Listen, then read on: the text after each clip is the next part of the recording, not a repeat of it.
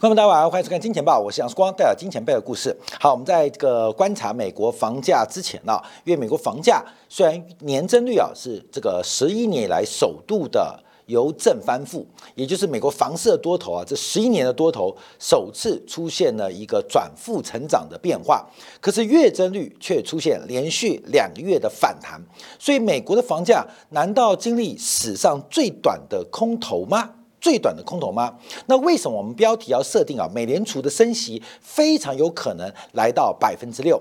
假如是百分之六的话，我们看到美联储恐怕还有两次的升息机会，也就是这一波啊，美联储的加息循环应该有十二次。有十二次的机会，那现在啊已经加息十次了，再补上两次，就是所谓的十二道金牌。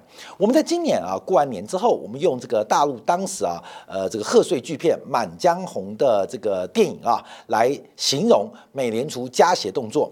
这个《满江红》大家知道，就当年宋高宗啊，在这个岳飞不断的北伐，取得重大的突破跟军事的成就的时候，这时候用十二道金牌紧急的。把岳飞召回，那阻止了岳飞进一步的呃这个向北的这个扩大呃成就。那我们常常在事后做观察啊，这个秦快很坏啊，这个大家叫秦桧啊，秦快很坏。那寿高说很愚蠢，为什么要把岳飞召回啊？其实我们知道历史的周期的核心内核是不变的，表态是一样的。我们去试想宋高宗的决策跟勤快的决策是什么？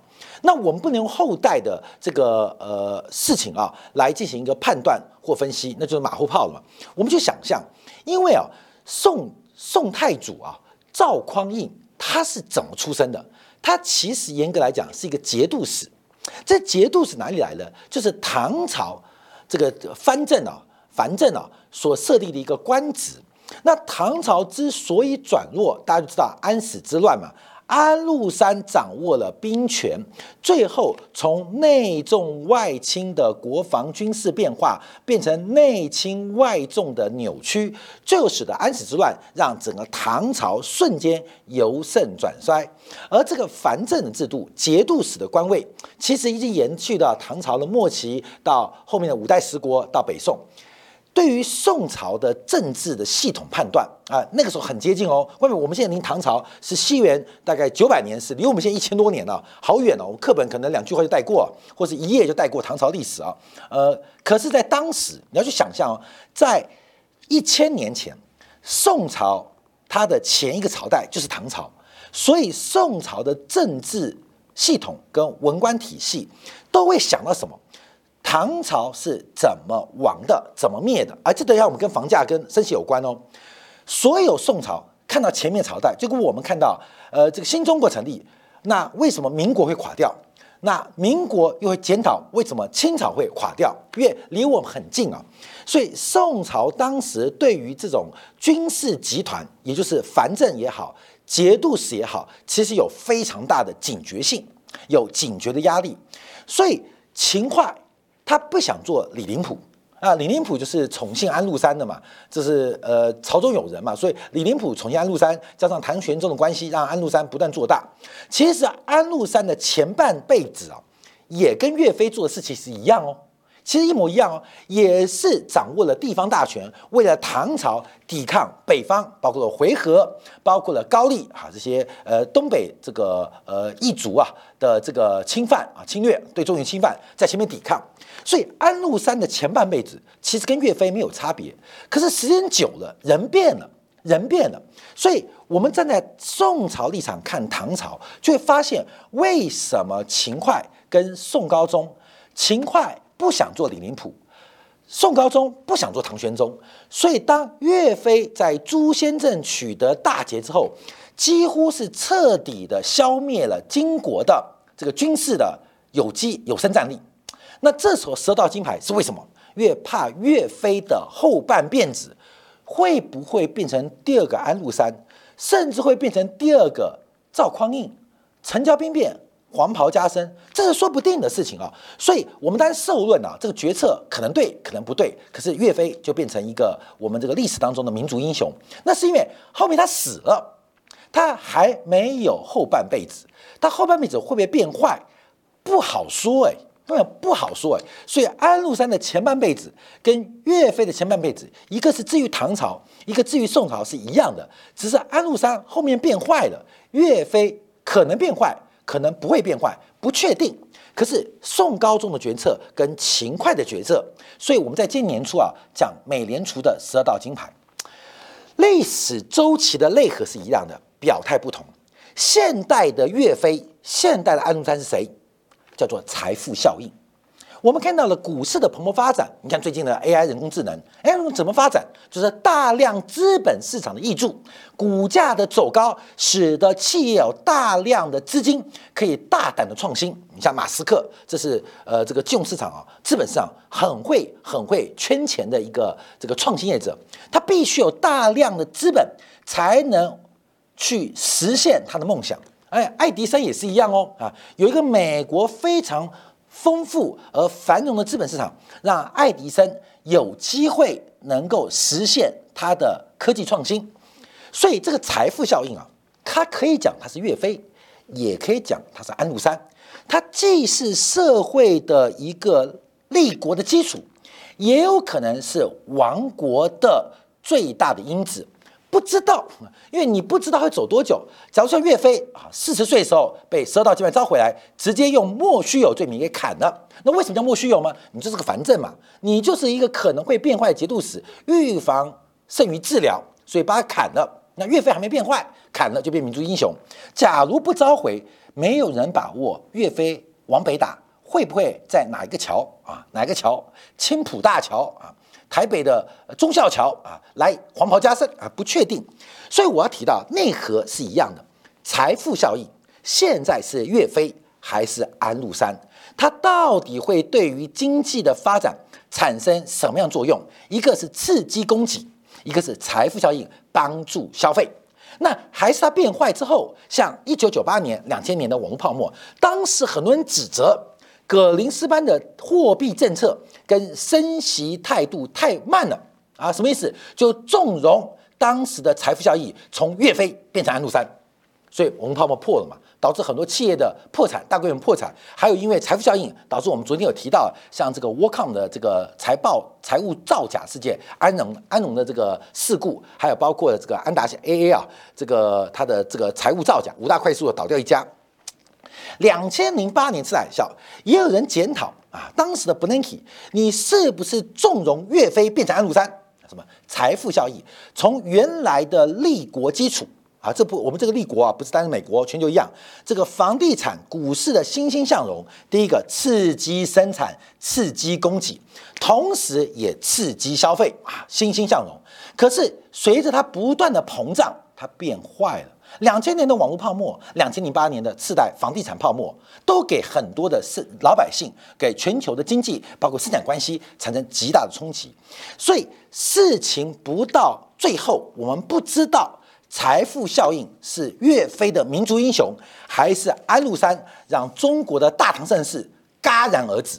好，各位，你听我意思吗？所以回来讲房价，财富效应，房价越高，当然刺激供给，房价越高。有助于消费。其实我们看到最近啊，大陆的房地产急剧的降温，到底要不要旧房？这个问题就来了。到底要不要旧房？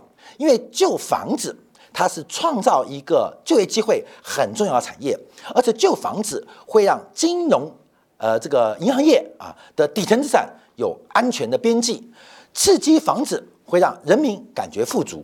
但房价不断走高，剥削了很多年轻人的。这个生命的实现机会，房价不断走高，其实它的泡沫已经跟实质能力脱钩了。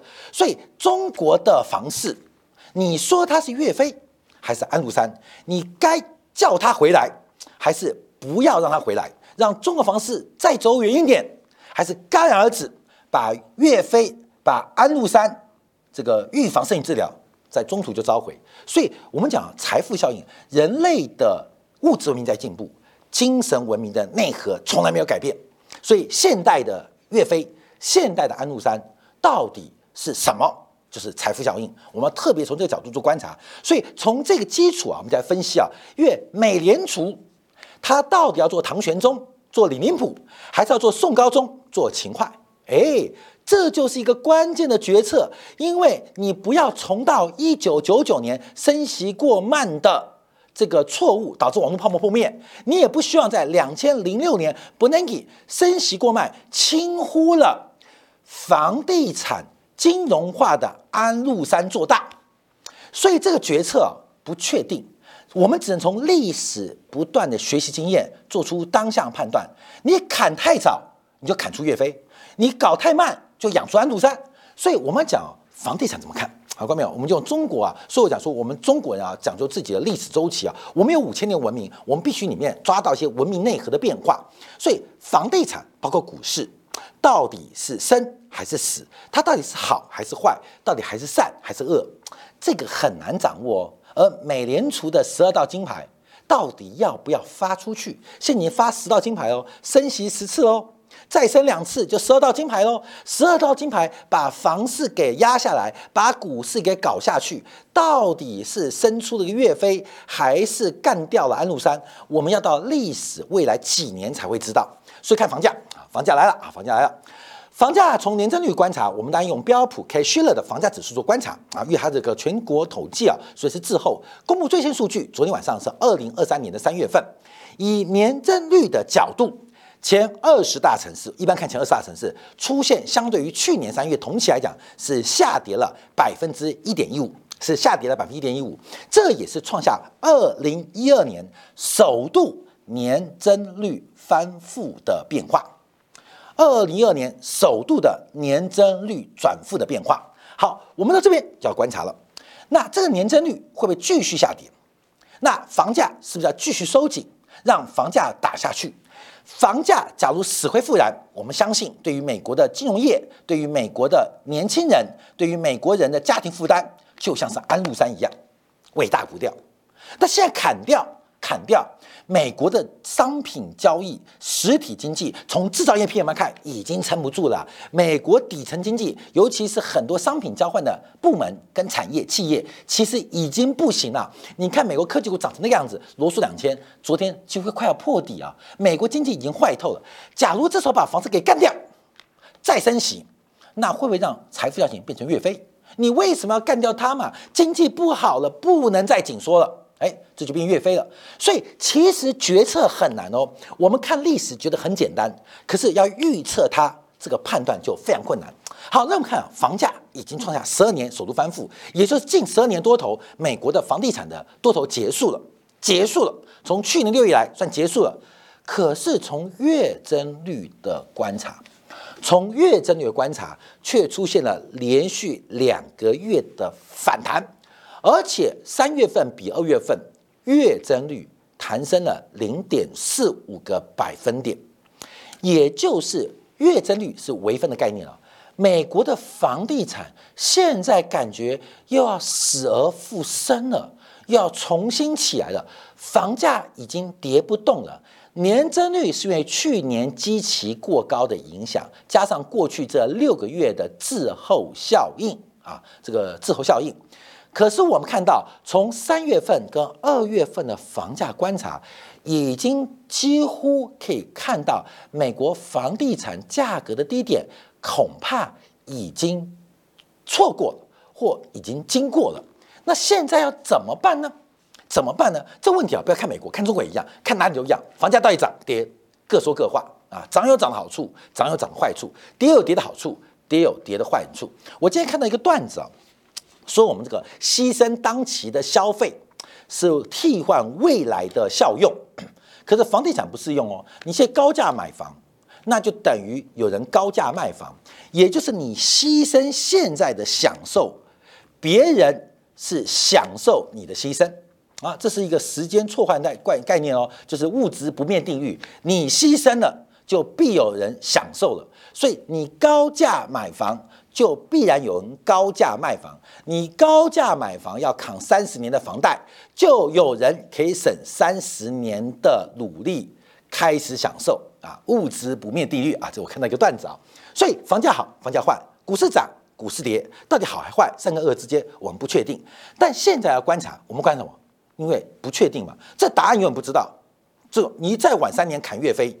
可能就砍不动，岳飞就被安禄山了嘛。你再早三年把岳安禄山给叫回来，那安禄山就是岳飞了嘛。各位，你懂我意思了吗？他会变坏变好，不知道，因为时间就咔嚓断掉了嘛。所以到底是早早点把安禄山叫回来变岳飞，还是晚点叫岳飞变安禄山？各位，这个市场上决策很重要。所以我们今天讨论的是市场的不稳定，但会有稳定的决策周期做观察。好，那我们看一下，因为从美国的房地产有几个指标，我们在五月十六号、五月十七号做这个节目啊，啊，有做这个专题啊。美国的房地产建筑信心啊，重新回来了，回到五十以上，连续五个月上涨，代表美国的呃这个营建啊，房地产啊，建筑商他们信心从原来的悲观跟收缩，开始要进入到扩张区间哦。美国的住房房地产房地产的这个建筑商协会。已经出现信心扩张变化。我们从新屋开工跟引建许可也看到一点点苗头，就是为什么信心回升，主要就是价格的回升。信心回升跟价格的回升很重要原因是因为供给不足啊，因为宋朝能打的人不多啊，你懂吗？唐朝能够打的人不多啊，所以不仅是岳飞，也不仅是。这个安禄山信心开始回升，因为舍我其谁啊？懂吗？啊，不打我没有打不了啊，打不了。所以这时候信心的回升，主要是来自于供给不足。什么供给不足？有效供给不足。在宋高宗跟唐玄宗的观察当中，在他们碰到问题，就是有效的优秀将领供给不足。嗯，关美懂吗？所以就拿翘了吗？就开始膨胀啦，啊，开始膨胀啦。我们再看一下，从成屋销售的角度观察，同样就很明显，美国的量在缩，有效供给不足跟存量不足，导致了房价走高。而这种走高是好的还是坏的？不是你岳飞能打，不是你安禄山很强，而是我没有其他的选择。所以不管是宋高宗还是唐玄宗，其实都被房价绑架了。被岳飞、安禄山绑架了，所以这个决策就变得非常非常困难哦。好，我们看另外一个这个指标，就是成屋销售的供应量、存量跟房价的关系。我们都知道，存量越低，房价上涨可能性越高；存量越高，房价的这个上涨的可能性就越小。那把这个存量，存量怎么算？就是美国目前在售的房屋除以销售量，就代表一个周转率嘛。目前美国成屋供应量。大概仅仅仅仅只有二点六个月，四月份可能进一步回升，会来二点九个月。可相对于过去正常值六个月到八个月，这个数字太低了嘛？宋高宗跟唐玄宗本来有三个将领挑一个去打仗哦，另外两个取而代之，伺机而动，就看你怎么表演，看你岳飞怎么表演看你这个韩世忠，看你岳飞怎么表演。那这个安禄山就看你怎么表演。可事实上没有选择哦。没有选择，因为有效供给不足，所以我们看到目前房价跟供给量开始重新回到均值，在供给不足的情况之下，价格就不断走高。可这个价格走高，它并不是生产力的回升，并不是房地产真实价走高，而是单纯的有效供给不足，这是我们要特别做观察的。所以我们看到美国房价这次变化，因为随着连续两个月月增率的反弹，美国的房地产价格。这一波的修正不到一成哦，这一波的修正不到一成哦。从我们严格来讲，我们有二十大房价指数啊，二十大房价指数最高点的时候是来到三百一十八点，最低点的时候来到两百九七点，这个修正幅度大概就六个 percent，七个 percent，就七个 percent。这一波美国房价从最高点到最低点大概只跌了七个 percent，这是史上最短。最小的一个房地产的空头，现有这种讲法，像标普讲的美国房市的空头可能结束了。这是标普做调查观察，这一波最多只跌七 percent，最多跌七 percent，后面跌完了。以现在最新的房价指数，以二十大城市三百零二，跟之前去年六月高点，现在只有百分之二的空间，百分之二空间，按照百分之零点五的月增率，跟大家报告啊，现在是三月份数据嘛，四月、五月、六月、七月。再两个月，美国房价就要创历史新高。现在这个趋势哦，就这个趋势哦。后面你是宋高宗，你是唐玄宗，怎么做决策？你要依赖他吗？依赖他做财富效应吗？通过房地产价格回升，让银行的底层资产相对的稳固。像美国人民因为财富的增值增加消费，耐久才不够，房市好了，大家就买冰箱、买电视机、买东买西啊，这个刺激消费，你要做选择哦。那房价有人泡沫，哎，这就观察。所以啊，我们常提到历史周期的内核是不变的，可是表象是不一样的。我们这样观察就会很清楚。所以我们常常讲，等一下我们进来要讲，刚刚美金又创高了，美元又创高了。过去这几个月当中，跟大家讲，美元赶快买，拉回是最好的机会。今年存美元现金是最棒的机会。现在美元创高，今天美元又创高，又创高了。又创高，所以我们这个看到了，并不是我们未卜先知，而是我们从整个大政治、大经济的周期看到了一些方向，而这些方向有的是必然的机会。那至于什么 AI 人工智能、元宇宙、挖矿，这是偶发的科技突破，那可能很大，有可能是胡乱的，可能是一个叙事故事，好莱坞的表演，我们不知道啊。但我们抓必然的，放掉偶然的，巴菲特的精神不就是如此吗？所以，我们看到目前美国房价怎么办？好，观众，我们现在来看一下，因为美国的房贷利率啊又在逐步攀升，不管是三十年期、十五年期，还是浮动利率，又要准备挑战前高。我们这边要带出一个观察啊，就是我们把 duration 存续期越长的资产来做比较啊，来来在这边，嗯，观众，这是我们讲 duration 啊，就是纵轴是报酬率，横轴是它的存续期间。就代表一个资产的回报周期啦，你这样提到，所以通常越靠右的报酬率越高，因为这有时间补偿的代价啊。你牺牲当期的消费，你当然希望明天可以回报更多嘛，不然我干嘛寒窗苦读嘛？就是等到有一天功名成就嘛，寒窗苦读没有人问我牺牲。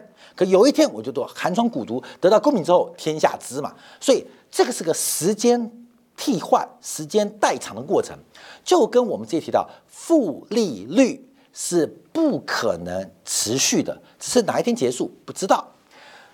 利率倒挂，短周期的资产报酬率高，长周期的资产报酬率低。你要怎么跟年轻人讲？你不要每天去卖药、去卖毒、去飙车，你要去读书。看到没有？长周期的报酬率低，短周期的报酬率高。我们有时候提到，你可以做很多选择，做外卖小哥，你也可以去银行做行员，也可以去做会计师。但我们都知道，外卖小哥自由，收入不错。啊，想做就做，而且收入还不错。呃，效率，你愿意做的话，其实边际的这个效益是蛮高的。像你要做会计师，大家说现在不要念会计师，为什么？会计师工作又累，而且每天工作时间又长，除了很多妹子之外，有会计事务所很多妹子哈，没有任何好处，而且遥遥无期的发展。可是我们为什么要做这个工具？因为我们知道，当这个累积久了之后，它在未来会爆发。我们做很多事情，就是做久了就是你的收益就会越来越高。你要敢蹲嘛，有一天才站得起来嘛。你前面活蹦乱跳的，后面就完蛋啊！这个少年不努力啊，老大徒伤悲。所以这个周期啊，倒挂是不可持续的。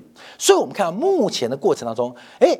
那殖利率怎么来的？我再次跟大家分享，殖利率就是本金跟报酬率关系，它会低，一个是报酬率低，一个是本金太高，所以形成倒挂。既然三到一年的高，五年、七年、十年、二十年、三十年的低，关淼，那我问你哦，房地产在什么地方？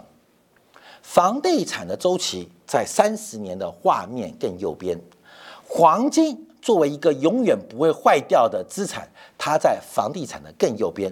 所以现在我们观至于倒挂，房地产跟黄金已在我们画面的右手边之外啊之外。所以这个倒挂，像现在我们看到，为什么美国房价会有反弹，就是倒挂嘛。这个倒挂我们这边是用国债，可国债之后是什么？就是房地产，是股票，是黄金，它的上涨。在整个的情绪当中是不可持续的，不可持续的。我们当下很迷茫，看到没有？拉开远了就知道了。我们远了就知道，当初岳飞不甘叫回来，当初安禄山应该早点发他二十八道金牌啊！那是历史看眼光眼光哦，历史角度、上帝视角永远是对的哦。可当下呢？当下呢？当下呢？你是唐高唐宋高宗还是唐玄宗？你就是当下哦。你就当下明明做了一个很愚蠢的事情而不自知，就是价格扭曲的变化。所以，我们为什么提到美联储的加息的可能性仍然非常非常的大啊？而且会越来越大。因为面对财富效益的善，面对财富效益的恶，今天的鲍威尔他一个是看到了八零年代的 Volcker，一个是要参照可林斯潘，又要看到 Bernanke 他们的决策到底要何时把安禄山叫回来，又应该何时？把岳飞放出去，从现在直立倒挂的形态，很明显，市场的力量正在扭曲，而这个扭曲让岳飞变成安禄山，鲍威尔的十二道金牌就会准时的发出去，百分之六的美联储官方利率，我们值得非常高度的期待，分享给所有的金钱豹观众朋友，感谢大家收看，明天同一时间晚上八点。与您再会。